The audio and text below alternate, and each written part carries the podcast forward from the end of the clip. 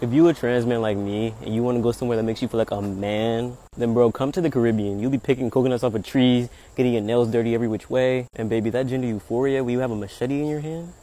Mm. Short Cast Club